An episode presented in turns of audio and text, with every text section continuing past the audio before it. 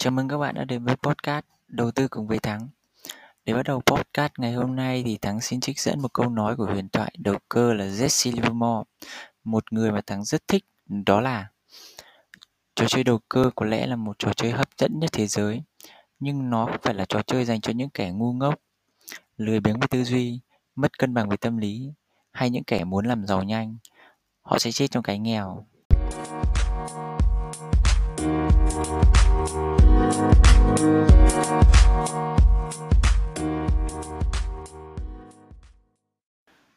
Đến với đầu tư, chắc hẳn ai chúng ta cũng mong muốn kiếm được thật nhiều tiền phải không?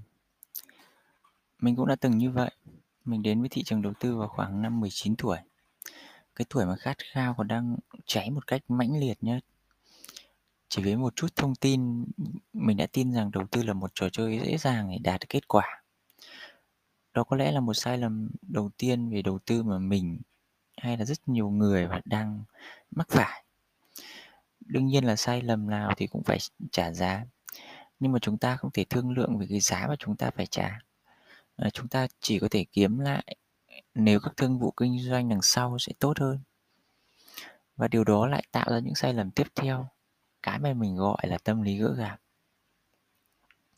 À, và rất nhiều cái kinh nghiệm đầu tư sau đó nữa. Thì mình xin chia sẻ từ từ trong series đầu tư cùng với thắng. Hy vọng các bạn đã ủng hộ mình.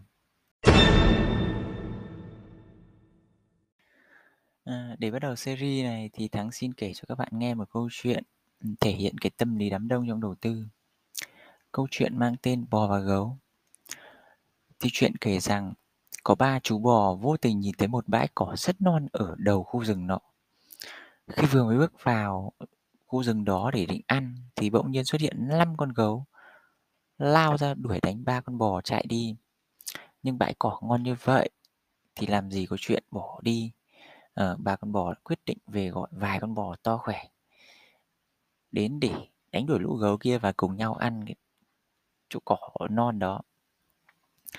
Thì càng ăn cỏ vào sâu trong rừng thì cái số gấu cần phải đánh đuổi càng đông. Và càng ăn được ấy, thì cái tin tức về bãi cỏ ngon đấy các truyền đến các con vật khác. Ờ, thế là các con vật khác nói chung không có sức chiến đấu ờ, không đánh đuổi được gấu như là hươu nai gà lợn cũng đến để ăn cỏ. Ờ, những cái con vật này thì chúng rất là phấn khích và chúng nghĩ rằng là không không cần làm mà cũng có ăn. Ờ, những con gấu thì ngày càng hung hãn vì bị chiếm mất địa bàn có những con bò to khỏe tham gia cuộc chiến đầu tiên thì đã dần ăn no và âm thầm trở về nhà. Trong khi những cái con vật kia vẫn đang tham lam ăn uống và nghĩ cuộc đời no đủ đến già. Thì bỗng nhiên cái đàn gấu gầm rú lao về phía những con vật không có sức kháng cự và đang ngơ ngác. À, những con vật này thì nhìn quanh quanh quanh không thấy đàn bò đâu và lỗi sợ hãi bao trùm ở khu rừng chúng bắt đầu tháo chạy và dẫm đạp lên nhau Ờ, một cái kết buồn với những con vật không có sức chiến đấu.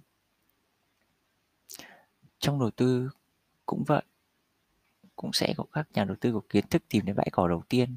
Và khi mọi thứ nóng lên ấy, thì các bác nông dân mẹ bỉm sữa bà bán rau mẹ bán cá hay là bất kể một người nào đó mà không có kiến thức lao vào và nghĩ đến sự giàu có một cách nhanh chóng. Ờ, cái kết thì các bạn cũng có thể đoán ra được, phải không?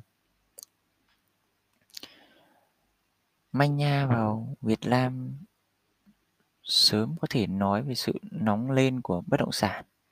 Vàng bạc ờ, chứng khoán, cái thời kỳ mà chưa kiểm soát về lập, luật pháp. Tiếp theo là đa cấp biến tướng tiền điện tử, dạng cho vay lấy lãi, lan đột biến, vân vân. Sau này còn sẽ có rất nhiều cái khác nữa vậy để mà không muốn trở thành những con vật đến sau thì chúng ta cần rèn luyện cho mình cái sức chiến đấu bằng cách học hỏi kiến thức về đầu tư. Nhiều khi không phải để trở thành nhà đầu tư mà đơn giản chỉ để bạn không trở thành những con vật tham lam lao vào thị trường một cách vô tội vạ. Và có một kết cục khá là bi thảm. À, bạn hãy nhớ một câu đó là too good to be true dịch ra tiếng Việt có nghĩa là quá tốt để trở thành sự thật. Làm gì có chuyện mà bạn bỏ một triệu ra và tháng sau bạn có 500 nghìn và sau tháng sau nữa bạn lại lãi kép nó lên và cứ như vậy. Chuyện này gần như là không thể xảy ra nhưng mà có rất nhiều người vẫn đang tin những thứ như thế. Thì bạn cần phải tạo cho mình một cái kiến thức để mà không bị mê hoặc bởi những thứ như vậy. Chỉ cần không tham lam bạn sẽ giữ được cái đầu tỉnh táo để nhận thức mọi thứ. Uh, podcast này thì sẽ tạm dừng tại đây. Thì hẹn các bạn ở các podcast tiếp theo.